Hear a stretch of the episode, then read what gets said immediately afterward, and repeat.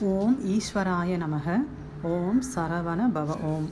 ஓம் அகத்தியரையா போற்றி போற்றி. குருவடி சரணம் திருவடி சரணம். ஓம் ஸ்ரீ ரேணுகாதேவி அன்னையே போற்றி போற்றி. அன்பு ஆத்மாக்களுக்கு பணிவான வணக்கங்கள். கலியுக காவியம் ஆத்மாவின் சுயசரிதம் அத்தியாயம் அறுபத்தி ஒன்பதில் அணுக்களின் உணர்ச்சிகள். இந்த அத்தியாயம் ஒரு பழமொழியுடன் நாம் துவங்குகிறோம். அதாவது எதை விதைக்கின்றாயோ அதனையே அறுவடை செய்கிறாய் அப்படின்னு நம்ம ஒரு பழமொழி பார்த்துருப்போம். அதாவது ஒரு குழந்தைக்கு சிறு வயது முதல் எது போன்ற எண்ணங்களால் அந்த குழந்தை விதைக்கப்படுகிறதோ அந்த குழந்தை ஒரு வயதில் வளர்ந்த பிறகு அதே போன்ற எண்ணங்களே அந்த குழந்தையின் உள்ளே இருந்து வெளியேவும் வெளிப்படும் அப்படிங்கிறாங்க. அப்போது ஒரு குழந்தை நல்ல சூழ்நிலையில் அன்பான சூழ்நிலையில் வளர்ந்தால் அந்த குழந்தைக்கு அன்பு அதிகமாக கிடைத்ததனால் அந்த குழந்தை வந்துட்டு சுற்றி இருப்பவர்களிடம் அன்பை வெளிப்படுத்தும். அது இல்லாமல் அந்த குழந்தைக்கு வந்துட்டு சரியான சூழ்நிலை வந்துட்டு கிடைக்கல. தீய எண்ணங்களுடன் வளர்ந்தால் அந்த குழந்தை அதையே அப்படியே வெளியே வெளிப்படுத்தும் அப்படின்னு சொல்லி சொல்ல வராங்க.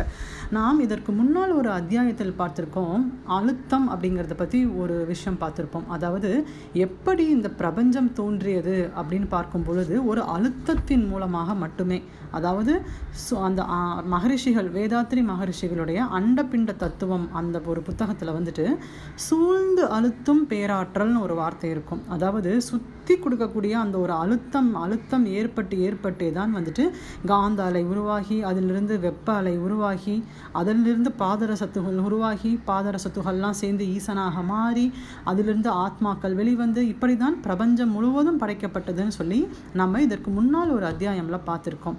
எப்படி வந்துட்டு ஒரு பிரபஞ்சம் உருவாவதற்கு ஒரு என்ன அழுத்தம் காரணமாக இருக்கிறதோ அதே போன்றே சிரசிற்கு உள்ளே ஒரு செயல் நடக்க வேண்டுமென்றால் ஒரு ஆற்றல் பிரிபட வேண்டுமென்றால் அங்கேயும் அழுத்தமே காரணமாக இருக்கிறது அப்படிங்கிறாங்க. நாம் இதுவரை பார்த்து கொண்டு வரும் அத்தனையுமே வந்துட்டு சிரசிற்கு உள்ளே என்ன இருக்கிறதோ அதுவே சிரசிற்கு வெளியேயும் இருக்கிறது அப்படின்னு ஒரு பேரலாக ரெண்டுமே பார்த்துட்டு வரோம். அப்படி பார்க்கும் பொழுது சிரசிற்கு உள்ளேயும் ஒரு செயல் நடக்க வேண்டுமென்றால் என்ன அழுத்தம் மூலமாகவே அது நடக்கும் அப்படிங்கிறாங்க. எப்படி ஒரு அழுத்தம் மூலமாக பிரபஞ்சம் உருவானதோ அதே போன்றே ஒரு அழுத்தம் மூலமாகவும் ஒரு மனிதனிடம் இருந்து ஒரு செயல்பாடு வெளியே வரும். அப்படிங்கிறத நம்ம இதிலிருந்து தெளிவாக புரிஞ்சுக்கலாம். அப்போது நேர்மறை உணர்ச்சிகள் எதிர்மறை உணர்ச்சிகள்னு மொத்தம் ரெண்டு வகை உண்டு. என்னென்ன உணர்ச்சிகள் நேர்மறைன்னு சொல்கிறாங்கன்னா அன்பு பண்பு பாசம் இரக்கம் ஈகை உதவும் பண்பு இனிய சொற்கள் புன்னகை ஊக்கம் எளிமை ஏகாந்தம் அமைதி ஒற்றுமை ஓங்குதல் உழைப்பு நம்பிக்கை உறுதி உறங்கா நிலை ஆத்ம விடுதலையை எண்ணி ஏக்கம் பொறுமை காக்கும் தன்மை தொடர் முயற்சி. இது போன்ற அனைத்து விஷயங்களுமே வந்துட்டு எதிர்மறையான நேர் அதாவது நேர்மறையான எண்ணங்கள். இதெல்லாம் வந்துட்டு பாசிட்டிவ் திங்ஸ் இதெல்லாம் யார் யார்கிட்ட நமக்கெல்லாம் இருக்கோ நம்ம எல்லாருமே வந்துட்டு சிறு வயதிலிருந்தே நல்ல எண்ணங்களாலும் நல்ல சூழ்நிலைகளாலும் வளர்க்கப்பட்டிருக்கிறோம் அப்படின்னு சொல்லிட்டு அர்த்தம். இதுவே வந்துட்டு தீய எண்ணங்கள் அப்படிங்கிறது என்ன அப்படின்னா பயம் பொறாமை கடும் சொல் உதிர்த்தல் பிறரை துன்புறுத்துதல் பொய் உரைத்தல் காழ்ப்புணர்ச்சி ஏளனம் செய்தல் எள்ளி நகையாடல் ஆணவம் அகங்காரம் அதிக உணவு அதீத உறக்கம் பெரியோரை மதியாமை கோபம் குணமின்மை குற்றம் புரிதல் களவாடல் கொள்ளை கொள்ளுதல் உயிர்களை வதைத்தல் இறைவனை ஏற்காமை. இந்த அத்தனை விஷயங்களுமே வந்துட்டு நெகட்டிவ் விஷயங்கள் அதாவது தீமை அப்படின்னு சொல்லி சொல்கிறாங்க அப்போது இப்போ நம்ம பார்க்கும் பொழுது நல்ல விஷயங்கள் நேர்மறைகள்லாம் என்னென்னு தெரிஞ்சிருச்சு. எதிர்மறைகள்லாம் என்னென்னு தெரிஞ்சிருச்சு. அப்போது நம்மளுடைய எண்ணங்களை இதன் பிறகு வந்துட்டு எதை நோக்கி நாம் செலுத்துகிறோமோ அதாவது எந்த மாதிரி உணர்ச்சிகளுக்கு அதிகமாக நம் எண்ண அழுத்தம் கொடுத்து கொண்டு இருக்கிறோமோ அதற்கு தகுந்தாற்போல் ஒரு காலகட்டத்தில் நம்முடைய தன்மையே மாறிவிடும் அப்படின்னு சொல்லி சொல்ல வராங்க. அப்போது இந்த நல்ல எண்ணங்கள்லாம் தொடர்ந்து கொடுக்க கொடுக்க கொடுக்க அது ஒன்றொன்னா போய் போய் போய் துணை அணுக்கள் மேல் படிந்து கொண்டே இருக்கும்.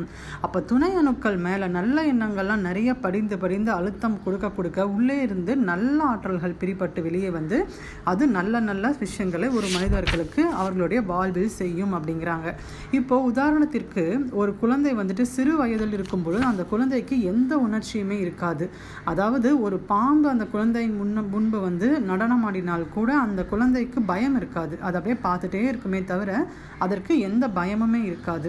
ஆனால் அது அந்த குழந்தைக்கு அருகில் இருக்கக்கூடிய அவர்கள் பெற்றோர்களோ அல்லது சுற்றத்தார்களோ அந்த பாம்பை பார்த்து பயந்து ஓடினார்கள் என்றால் அப்பொழுதே அந்த குழந்தைக்கு பய உணர்ச்சி என்று ஒன்று தோன்றும் அப்படிங்கிறாங்க. அப்போ தான் அந்த குழந்தைக்கு ஓ இந்த மாதிரி ஒரு பாம்பை பார்த்தா நம்மளும் அவங்கள மாதிரி ஓடிடணும் அங்கேருந்து.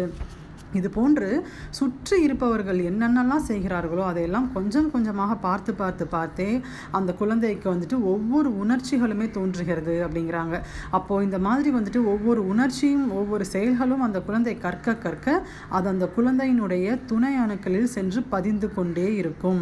ஒரு காலகட்டத்தில் வரும் பொழுது உள்ளே இருக்கக்கூடிய ஆற்றல்கள் வெளிவரும் பொழுது அந்த ஆற்றல் நல்ல ஆற்றல்களாக இருந்தால் அந்த குழந்தைக்கு நல்ல எண்ணங்கள் கொடுக்கப்பட்டுள்ளன. இல்லை ஒருவேளை வந்து வந்துட்டு அந்த குழந்தை நல்ல செயல்கள் செய்ய மாட்டேங்குது அப்படின்னா அந்த குழந்தைக்கு சிறு வயதிலேயே தீய எண்ணங்கள் அதிகமாக புகட்டப்பட்டுள்ளது என்று அர்த்தம் அப்படிங்கிறாங்க. எப்படி வந்து ஒரு குழந்தைக்கு நல்ல சூழல் அமைத்து கொடுப்பது அப்படின்னா ஒரு தாயிடமே வந்துட்டு ஒரு குழந்தை வந்து ஏழு வயது வரை வாழ வேண்டும் அப்படிங்கிறாங்க. அப்போ அந்த தாயினுடைய தாய்ப்பால் மூலமாக நல்ல ஆரோக்கியமான அன்பான சூழல்ல அந்த குழந்தை வளர்ந்து வந்தால் அந்த குழந்தைக்கு வந்துட்டு ஏழு வயது வரை நல்ல எண்ணங்கள் சென்று சென்று சென்று பதிந்து பதிந்து அதற்கு பின்னால் ஏழு வயதிற்கு பிறகே உள்ளே இருக்கக்கூடிய ஆற்றல்கள் பிரிந்து வந்து மூலக்கூறுகளும் பிரிந்து வந்து நேரடியாக மைய அணுவை சென்று சேரும். இந்த மாதிரி ஒரு குழந்தை வரும் பொழுது வளரும் பொழுது அந்த குழந்தைக்கு கட்டாயம் ஆத்ம தரிசனம் கிடைக்கும் அப்படிங்கிறாங்க. ஆனால் நம் இப்போ இருக்கக்கூடிய கலி காலகட்டத்தில் என்ன நடக்கிறது என்றால் ஒரு குழந்தை வந்து ஒரு வீட்டில் ரொம்ப வந்துட்டு தொந்தரவு செய்து அப்படின்னா அந்த குழந்தைய வந்துட்டு ரெண்டு வயதுலேயே போய் ப்ரீ ஸ்கூல்னு ஒரு ஸ்கூல் சேர்த்திடுறோம். அதாவது முன்பு முன்பெல்லாம் வந்துட்டு ஐந்து வயதில் வந்து ஒன்றாம் வகுப்பு வந்துட்டு சேர்த்துவாங்க. அதற்கு முன்னால் வந்துட்டு எல்கேஜி யூகேஜின்னு இன்னும் ரெண்டு வருஷம் முன்னாடி வந்தது. இன்னும் ஒரு காலகட்டம் போய் அதற்கு முன்பால் ப்ரீகேஜின்னு ஒன்று வந்தது. ஆனால் இப்போ அந்த ப்ரீகேஜிக்கு முன்னாடி ப்ளே ஸ்கூல்னு ஒன்று ஆரம்பிச்சிட்டாங்க. இரண்டு வயதிலேயே குழந்தைகளை வந்துட்டு கொண்டுட்டு போய் சேர்த்திடுறாங்க. அப்போது அந்த ஸ்கூல்களெல்லாம் சேர்த்தும் பொழுது குழந்தைக்கு என்ன பண்ணப்படுதுன்னா கற்பிக்கப்படுகிறது. ஏபிசிடி சொல்லிக் கொடுக்குறதோ இல்லை ஏதாவது பழங்களின் பெயர்கள் காய்களினுடைய பெயர்கள் இந்த மாதிரி வந்து ஒரு குழந்தை பிஞ்சாக இருக்கும் பொழுதே அதனுடைய மனதில் இது போன்ற நிறைய எண்ண அலைகளை வெளியே இருந்து அனுப்பி அனுப்பி அனுப்பி என்ன ஆகுதுன்னா அந்த குழந்தையினுடைய சிரசினில் அணுக்கள் நிறைய வளர ஆரம்பிக்குது அப்படிங்கிறாங்க. அப்போது சிரசில் வந்துட்டு அணுக்கள் பெருக பெருக பெருக என்ன ஆகும் என்றால் உள்ளே இருக்கக்கூடிய மையக்கரு சீக்கிரம் வெளிவந்துவிடும். ஏனென்றால் ஏனென்றால் அழுத்தம் கொடுக்கப்பட்டு கொண்டே இருக்கிறது. அந்த குழந்தை படிக்க வேண்டும் அதை செய்யுங்க இதை செய்யுங்கன்னு அந்த குழந்தைக்கு ஆக்டிவிட்டீஸ் அப்படிங்கிற பேரில் கொடுத்து கொடுத்து அந்த குழந்தையினுடைய அந்த ஆற்றல்கள் வந்துட்டு சீக்கிரம் சீக்கிரம் வெளியே வந்துடுது அப்போது அது எல்லாமே வீரியமே இல்லாத ஆற்றல்களாக இருக்கும். அப்போ அந்த வீரியமே இல்லாத ஆற்றல்களால் அந்த குழந்தையினால் எதுவுமே செயலாற்ற முடியாது அப்படிங்கிறாங்க. அப்போ இந்த கலிகாலத்தில் நடப்பது என்னவென்றால் குழந்தைகளை வந்துட்டு சிறு வயதிலேயே அதாவது அதனுடைய முழுமையான வளர்ச்சி அடையிறதுக்கு முன்னாடியே அந்த குழந்தைகளுடைய ஆற்றல் ஆற்றல்கள் எல்லாம் வெளிக்கொண்டுட்டு வரப்படுது. அதனால் அது வந்துட்டு வீரியம் இல்லாமல் இருப்பதனால் அந்த செயல்கள் வந்துட்டு பெரிய அளவில் வந்துட்டு எந்த செயலாலும் அதால் செய்ய முடியவில்லை அப்படிங்கிறாங்க. இதுவே இந்த கலிக்கட்ட கலிகாலத்தினுடைய நிலை அப்படிங்கிறாங்க. அப்போ இப்போ நம்மளெல்லாம் எடுத்துக்கிட்டோம் அப்படின்னா நம்ம வந்துட்டு ஒரு பருவம் வந்துட்டு வந்தாச்சு ஒரு வயதை தாண்டியாச்சு. அப்போ இதுக்கப்புறம் நாம் என்ன செய்ய வேண்டும் என்றால் இப்போது சின்ன வயசுலேருந்து அந்த குழந்தைகளுக்கு அழுத்தம் கொடுக்க கொடுக்க கலிவட்டத்திலிருந்து ஆரம்பிக்கும் அந்த எண்ணங்கள்லாம் சென்று சென்று படிவதற்கு. இப்போது நாம் வந்துட்டு ஆத்ம விடுதலை வரைக்கும் எடுத்து ஓரளவுக்கு நமக்கு நல்ல கர்மாக்களும் நல்ல எண்ணங்களும் இருப்பதனால் மட்டுமே நம்மால் இந்த நிலைமை முறை வர முடிகிறது. அப்போ இதற்கு மேல் நாம் என்ன செய்ய வேண்டும் என்றால் ஈசனை அடைய வேண்டும் அப்படின்ற எண்ண அலைகளை மட்டுமே நாம் கொடுக்க வேண்டும். அப்போது ஈசனை அடைய வேண்டும் அப்படின்னு நம்ம கொடுக்கக்கூடிய எண்ண அலைகள் அனைத்துமே சத்தியயுக அணுக்களின் மேல் சென்று படியும் அப்படிங்கிறாங்க. அப்போது அந்த எண்ண அலைகள் வந்துட்டு ரொம்ப இன்னும் தீவிரமாக அந்த அழுத்தம் வந்துட்டு ஈசனை அடைவது மட்டுமே நம்முடைய நோக்கம் அப்படிங்கிற எண்ணங்கள் மனதில் அழுத்தமாக பதிய பதிய பதிய சத்தியயுக அணுக்களில் இருக்கக்கூடிய ஆற்றல்கள் வெளிப்பட்டு வந்து வாழ்வில் அதாவது ஆன்மீக வாழ்வில் பல முன்னேற்றங்களை கொடுக்கும் அப்படின்னு சொல்லிட்டு சொல்கிறாங்க அப்போது இதுலேருந்து நமக்கு என்ன தெரியுதுன்னா நம்மளோட எண்ண அழுத்தங்கள் மட்டுமே ஒவ்வொரு மானிடரையே ஆட்டுவிக்கின்றன. அப்போது நாம் எண்ணக்கூடிய அந்த எண்ணம் வந்துட்டு எவ்வளவு எவ்வளவு மேலானதாகவும் எவ்வளவு வந்துட்டு நேர்மறை எண்ணமாகவும் இருக்கிறது இருக்க வேண்டும் அப்படின்னு சொல்லிட்டு நம்ம இதில் தெரிஞ்சுக்கலாம். இப்போ ஒருவேளை ஒருத்தர் வந்துட்டு எண்ண அழுத்தம் கொடுத்து கொடுத்து அவருக்கு வந்துட்டு சத்தியுக அணுக்கள்லாம் பிரிபட்டு ஆத்ம தரிசனம் பெறக்கூடிய நிலையில் இருக்கிறார் என்றால் அவரால் பெற முடியுமா அப்படின்னு ஒரு கேள்வி இதில் வைக்கப்படுகிறது. அதாவது யார் ஒருவருடைய உடல் உறுதியாக இருக்கிறதோ அவர்களால் மட்டுமே அந்த ஆத்மாவை சிரசினில் நிலைத்து வைத்திருக்க முடியும். அந்த ஆத்மாவுடைய ஒளி வீச்சுகளை தாங்குவதற்கு வந்துட்டு ஒரு ஆரோக்கியமான உடல்நிலை வேணும் அப்படிங்கிறாங்க. அப்போது ஆரோக்கியமான உடல்நிலை வந்துட்டு வேணும் அப்படின்னா கழிவட்ட அணுக்கள் அனைத்தும் உறங்க வேண்டும். கழிவட்ட அணுக்களை உறங்க வைப்பது எது அப்படின்னா நம் முன்பிருந்து பார்ப்பது போல் ஆரோக்கியமான சாத்வீக உணவு மட்டுமே கழிவுட் கழிவட்ட அணுக்களை உறங்க வைத்து குருதியை மேலேற்றி கொண்டுட்டு வரும் அப்படின்னு. அப்போது இதில் என்ன ஒரு இவங்க நமக்கு ஒரு டிப்ஸ் சொல்கிறாங்கன்னா திட உணவை தவிர்த்துட்டு திரவ உணவை அதிகமாக எடுக்க ஆரம்பிக்க வேண்டும் அப்படிங்கிறாங்க. அந்த மாதிரி நாம் எடுத்துக்கொண்டே வந்தோமே ஆனால் உடலில் உள்ள ஆற்றல்கள் ஓங்கி உடல் மெலிவுறும் மற்றும் பொலிவுறும்.